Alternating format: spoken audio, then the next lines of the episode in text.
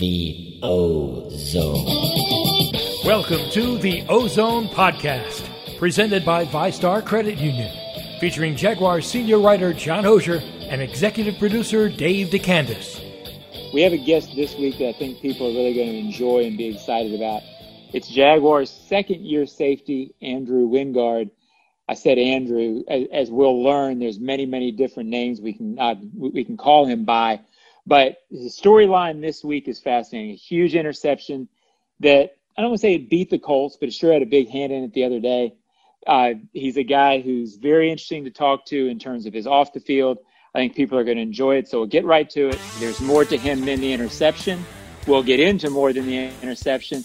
But Andrew, talk about the interception.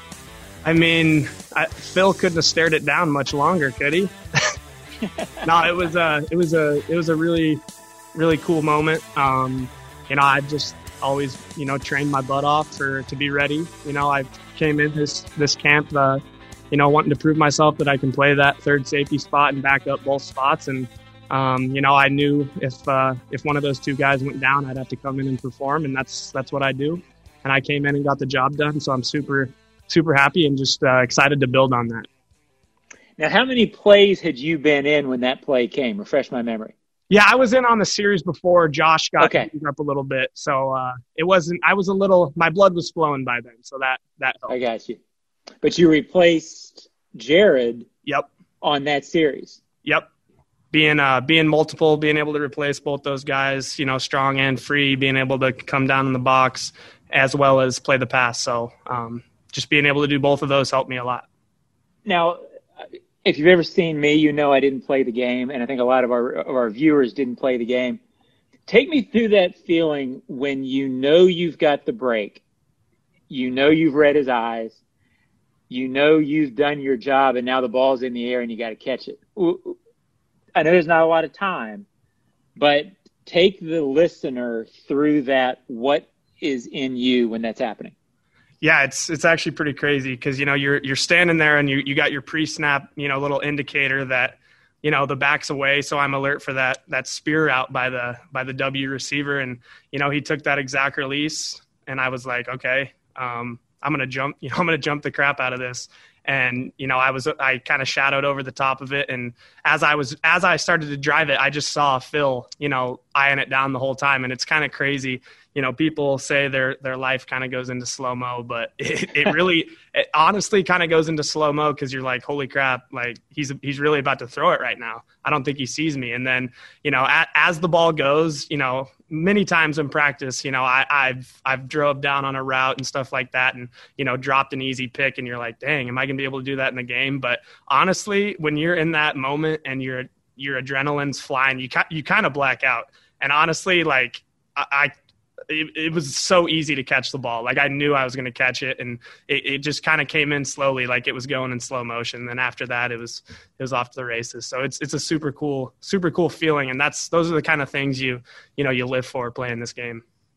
Because it's you know statistically, if you look at most even just great great defensive players, might have fifty or sixty of these things in a career. It's a long career opportunities for picks don't come along very often in the NFL. So it's it's one of those where everything sort of has to come together, right? Right. And you know, it it it perfectly came together and you know, a lot of a lot of those big name corners say you want to be a thousandaire, you want to be a millionaire. And when you get that opportunity, you got to be the millionaire and go get that ball because those things do not come often like you said. Now take me through your uh, your celebration afterward. I, I saw glimpses of it. People on the sideline said it went on for a while. It was, it, it was pretty intense.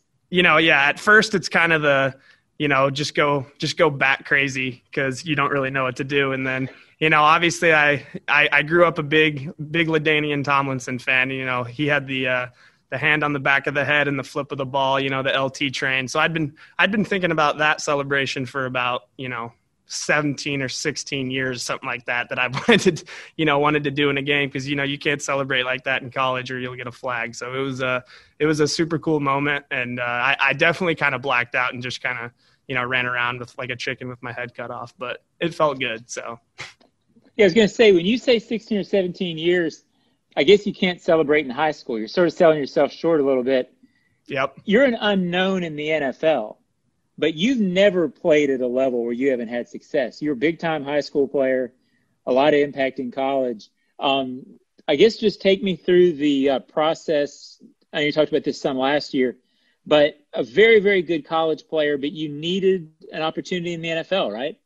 Right. Yeah. And, you know, as I look back uh, on last year and, you know, the draft and stuff, like you said, I was a, you know, I had a lot of production in college and honestly, I kind of got a little, I got a little complacent as a senior, you know, I had a really good junior year and, you know, I'd be in the games as a senior kind of thinking, you know, you know, what are scouts thinking of me? You know, I'd be in the middle of a play, like if I don't make this tackle, if I don't get an interception, you know, what are scouts going to think of me? And I was just, you know, I was kind of thinking too much. And, you know, that kind of carried over into, um, you know, the draft where, you know, I kind I really thought I was going to get drafted, to be honest with you.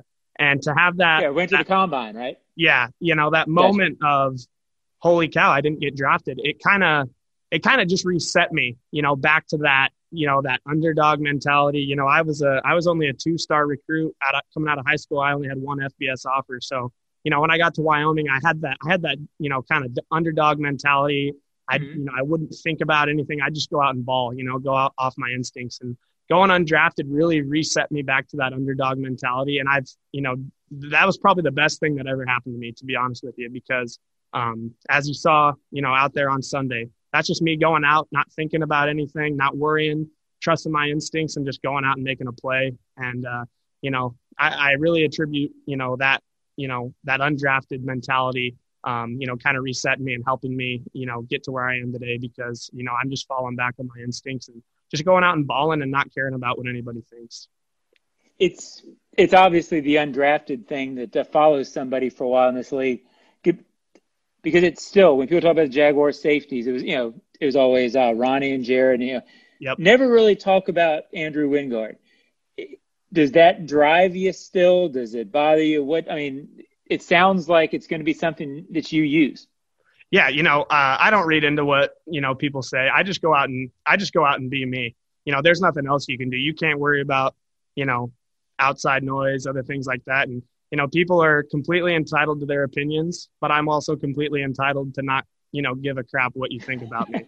and that's kind of how I, that's kind of how I do it. And, you know, that, like you said, that undrafted mentality is, it's just a great thing to have. And, you know, you don't have to be undrafted to have that dog mentality. You see guys, you know, Josh Allen goes out and plays with his, with his head on fire. Like he doesn't give a crap, you know? So that's kind of how, um, I've kind of molded into that guy. And, if people talk about me, they talk about me. If they don't, they don't. I'm just going to go out and be me and do what I do. So now it strikes me from uh, talking and watching a little bit, you've really in your second year gotten to the point where I'm not sure the phrasing to use, but it feels like you own special teams. Like you already consider yourself a leader. I think I think your teammates consider yourself a leader. Um, is that just do you love special teams or is that just hey this is where i know i can make an impact right now? Here's what i say. Do you love do you love being a corner? Do you love being a safety? Do you love being a linebacker? Or do you love football? You know and i love football. And i could really care less if i'm playing safety or if i'm the l3 on kickoff you know i just love football and i love you know getting paid to play football so you know you see a lot of guys in this league who get you know, they get ran out in two years because, you know, they're not a starter and they don't want to contribute on special teams because, you know, they think it's a demotion or something like that. There's three parts of the game. Special teams is that other 33%. And if you're not a starter, that's, those are your plays. So, you know, I, you know, I came into this league, like you, like we've talked about, undrafted, and I'm like, I got to make it. But at the end of the day, I still love football and I could care less what position I'm playing. So just going out there and being able to play football whether it's on special teams or defense, that's what you got to do. And when you are on special teams, you got to go and ball out because once you play special teams, that gives you time to perfect your craft on defense. And then once you're balling on special teams and a guy gets hurt, there you are. You're out there on Sunday getting an interception, you know, stuff like that. So, um, you know, whether it's special teams or defense, you know, I love the game. And if I'm going to be on special teams, I'm going to go out there and I'm going to go balls to the walls 100%. And like you said, you know, we got a lot, a lot of young guys on this team, and I'm a young guy still too. I'm only in my second year, but you know, I, I obviously have more experience than a lot of them, you know, from last year. So I, I try to go out there and set the example and, you know, just play with my head on fire and go out and make plays when I can. And uh, hopefully the young guys follow.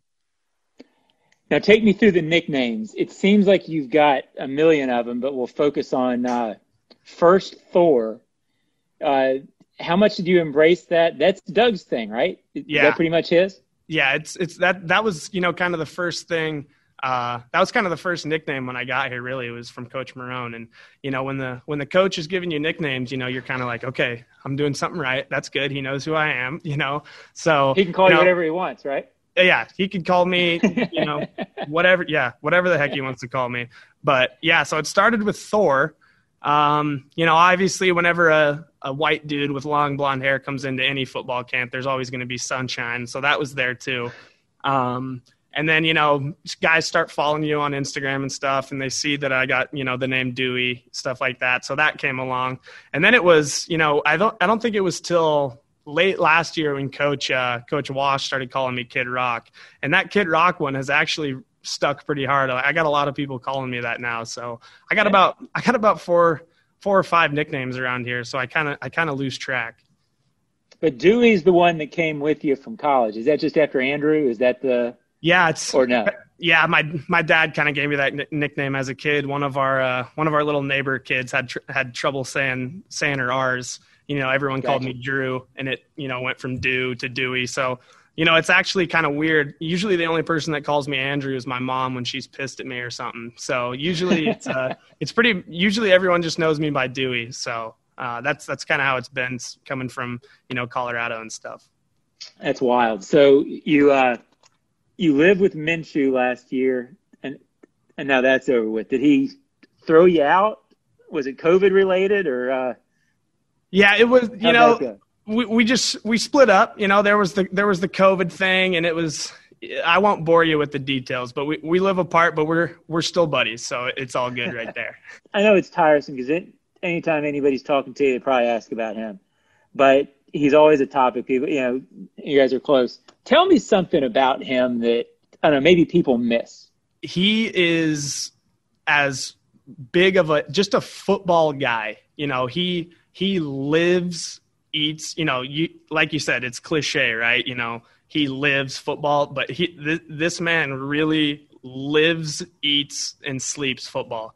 You know, it's it's all it's all he thinks about. You know, I remember you know coming back, you know, to the apartment, stuff like that last year, where we're to the house this year. It's all football. You know, he, you get back and he's on YouTube watching, you know, games from 1988 or something, you know, just mm-hmm. constantly just, you know, absorbing the knowledge and stuff of the game. And you see it on Sunday, you know, whether no matter what the doubters say, stuff like that, he goes out and he balls, you know.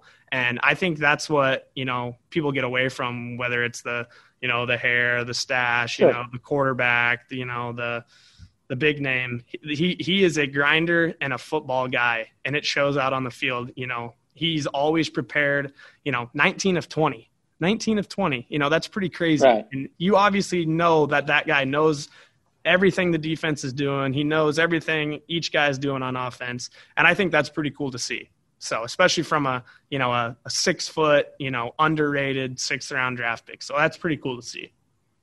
From so, I'll get off the Minshew topic in a second, but from being around him, what percentage, if you're just hanging out in a day, what percentage is the Minshew mania mustache guy, and then what percentage is the guy you're talking about? I've always theorized with him that basically he turns that on for 10 minutes when the media is watching, and then he's probably a pretty normal guy outside of that. Is it? Oh yeah. Anything close to that? Yeah, you know, back at back at the house, he's just a you know he's just chill. You know, he he just ch- chills out. You know, watches his TV, reads his book, stuff like that you know, there's there were the occasional times last year, you know, after the Thursday night game, you know, I don't want to throw him under the bus, but you know, we're out we're sure. out at we're out at Jax Beach, you know, drinking water, you know. Yeah. so, you know, we've gone out what a few times. We've gone out a few times and you know, lived it up a little bit, which was pretty cool to see. You know, that that that was one of the crazier things last year was just, you know, he was the backup, you know, the obviously everyone saw the preseason that was pretty rough and it just blew up after that that Tennessee game, which was pretty crazy, you know. And we went out to the the beach bars, and it was like it was like we were like the Rolling Stones or something, you know. It was Gardner, and you know we were in his little posse, and there was just you know hundreds of people, you know, around us, which was which was pretty crazy. So, um, but most of the time, you know, he, he he's just chilling at home. Uh, you know, he's a he's got a tight circle. So um, we'll see what happens down the road. And my understanding is uh, y'all's families have become pretty close, right? For, uh, just from traveling on the road. Yeah, yeah. My parent, my parents got close with with Mike Walker's family too, and uh, you know, obviously Gardner's family as well. They they actually ha- Gardner's uncle has a, a big boat that they park out there um, on the river, and my my parents and Mike's parents were out there, so they're definitely very very uh, welcoming people, and it's it's cool that uh, you know my parents get to make some friends too. Jarrod being hurt, what kind of an opportunity is this for you? And I assume you just approach it the same way you always have, just uh, hair on fire, full go. Yeah, no, it's a great opportunity and something I'm definitely prepared for and ready to go and hold it down while Jarrod's gone. You know, um, I want to pride myself on you know being that third safety that if one of those guys goes down, we don't skip a beat. And you know, I was out there today at practice and it just felt great being out there communicating, not even missing a beat. So I'm super excited for the opportunity. And you know, I really, really love the guys on this defense. Um, you know, we communicate great together, and it doesn't matter who's out there. Um, we're all communicating and you know getting ready to go. So I'm super, super excited for the opportunity the Athletic wrote a a big story on you last year talking about the adrenaline junkie thing. Yep. Um, it it sounds like that's the real thing. It sounds like that's that's who you are. Yeah. Sort of cliche. Sort of yep. cliche. I'll be honest with you. Yep. But but that's what it is, right? Yeah, that's that same feeling of you know flying down a, a black diamond on the skis, just kind of flowing and going with it is kind of the same way I do it on the field. You know, just take it as it comes and you know, if a bad play happens, it happens. Move on to the next. If a good play happens, celebrate with your hair on fire. So um, that's kind of how I approach everything in life. You know, don't get too high, don't get too low. You know, get on that get on that adrenaline train and you know ride it all the way. Final question. I appreciate you doing this. I'll let you get out of here. Tell me about this Jaguars team. And you were around here last year. There's a little bit of a different feeling this year. Uh, you know, you obviously won, so that helps it be fun. Mm-hmm. But it strikes me, even from watching training camp, that you guys like being around each other. This is a team.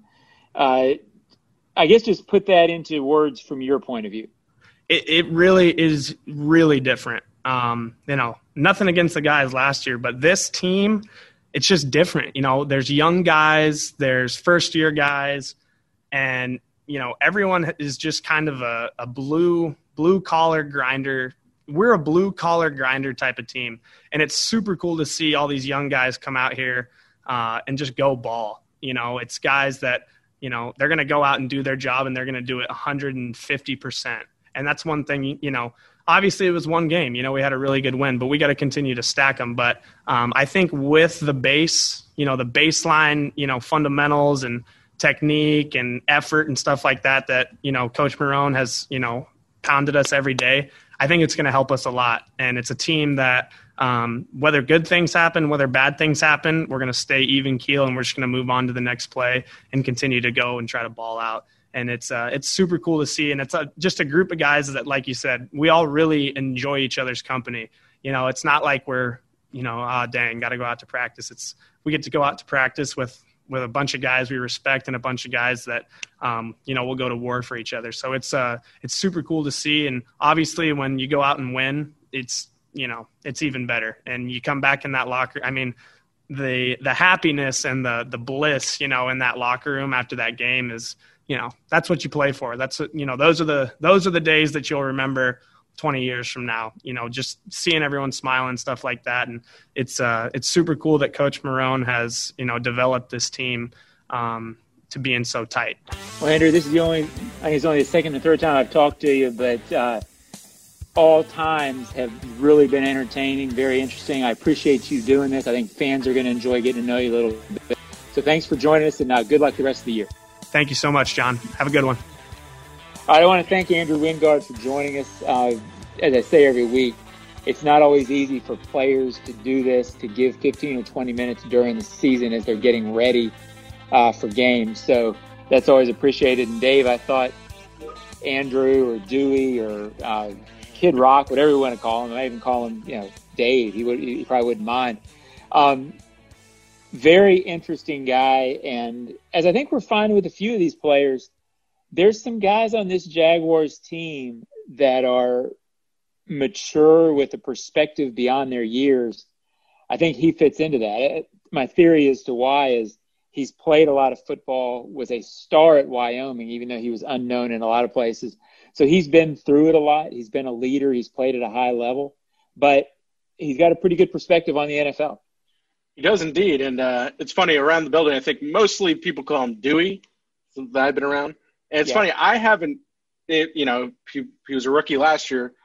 I hadn't dealt with him much. I mean, this is probably my first time being involved in something he was doing, and uh, he was a great interview and uh, really had some nice perspective for, you know, a guy who's only in his second year in the league, and um, it's interesting to see, and, and it's kind of funny. And he kind of talked about at the end about this team, and I know we're a week into this, but it feels like this team is super close already, and that's pretty good since there was no off-season program. They mm-hmm. were in training camp. Training camp was weird, and I mean, even now they're still not. They're still separated at points in the day for meetings and all that kind of stuff. I mean, they're never in the same room until game day, and right. uh, it's just pretty good how uh, how close knit this team team is, and kind of what he he was talking about there at the end of the of your conversation. Yeah, and we'll uh, talk about uh, Wingard in a second, close it out. But uh, I said on a few shows, so uh, people who listen to this have probably heard me say this before, but it, it, it became clear that Doug looked at this bunch and knew that as a young team, it was going to need togetherness, a closeness, something like that. And uh, you know, I don't know if it was the social justice conversations during the off season where a lot of players talked to each other and got to know each other. Doug talked about that a little bit. He didn't want to make that connection because he considers the social justice uh, topic into and of its own. He doesn't want to have that used uh, to be something else. But this team, I, I think you told me being on the sidelines, the communication is very, very high. The helping each other.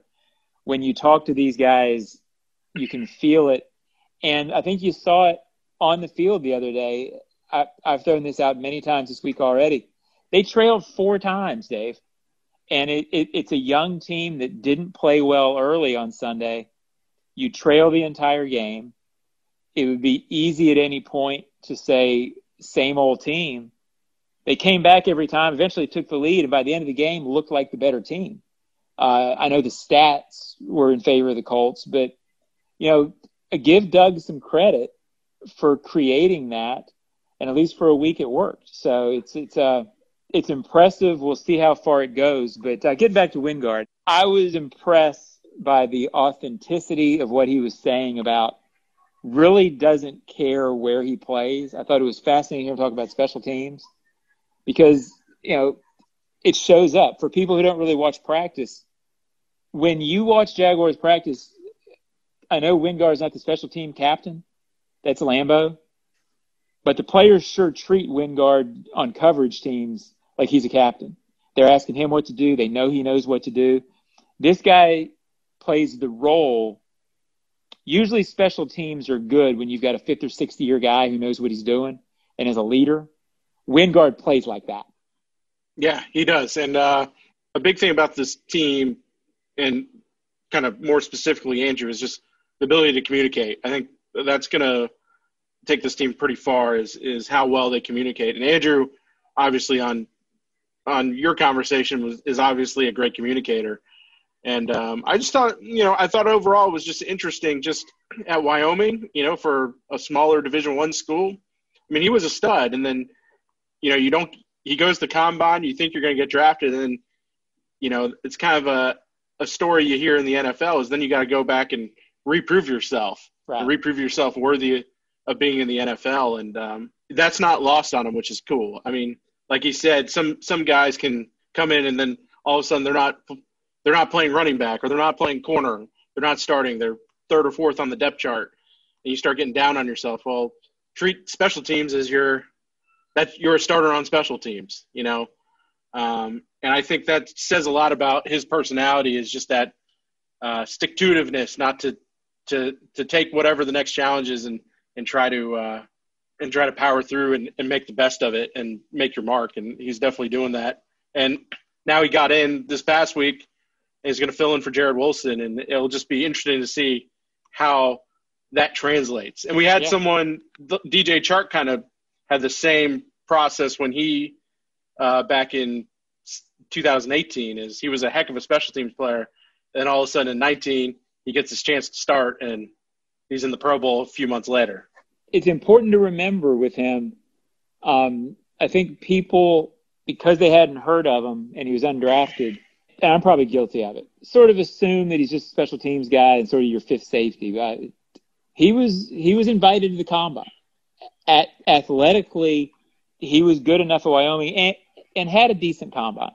So athletically, he's very capable. So um, let's wait and see until we sort of write him off as a career backup special teams guy. Yeah, this is a big opportunity for him, and uh, he, he sure didn't look like a career backup when he broke on that ball the other day.